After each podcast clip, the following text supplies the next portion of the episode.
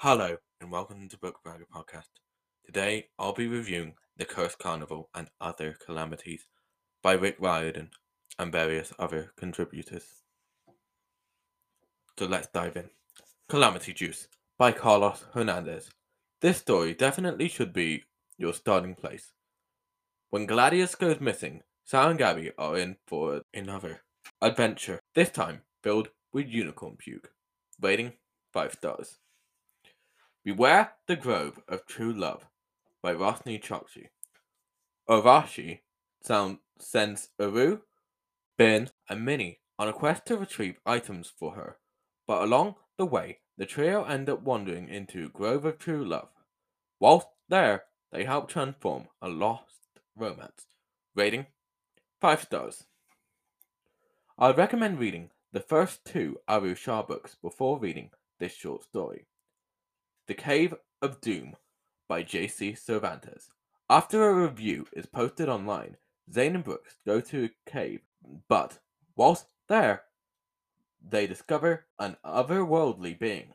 Rating 5 stars. The Initiation by Yoon Ha Lee. That after the end of Dragon Pearl, this story follows Min and her brother Jun on a training mission.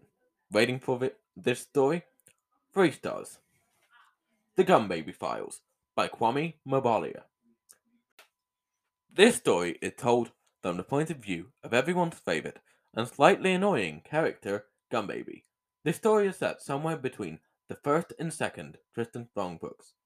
I don't think it is necessary to read the Tristan Strong books before reading this short story. Rating for this story? 5 stars. The Demon Drum by Rebecca Roanhorse. In this story, Nizhoni and her friends head to the annual Powwow Indigenous celebration, but whilst there, strange things start to happen that only Nizhoni can see. It is not necessary to read Race to The Sun before reading this short story. Rating 5 stars. Bruto and the Freaky Flower by Tehlor Kay Mejia. Set after the first Paola Santiago book, this short story is centered around Bruto, who mysteriously falls ill leaving Paola to go in search of a special magical flower. Rating for this story? Three stars.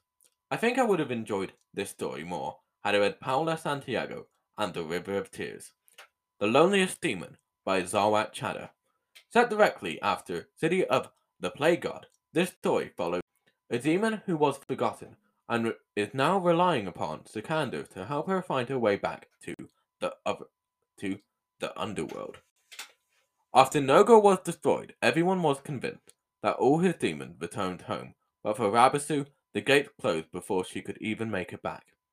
Now, she entrusts the help of Sikander, and with a magical ring that may be the key to opening the gateway, it seems like Rabisu may return home anyway, but trouble is in the way.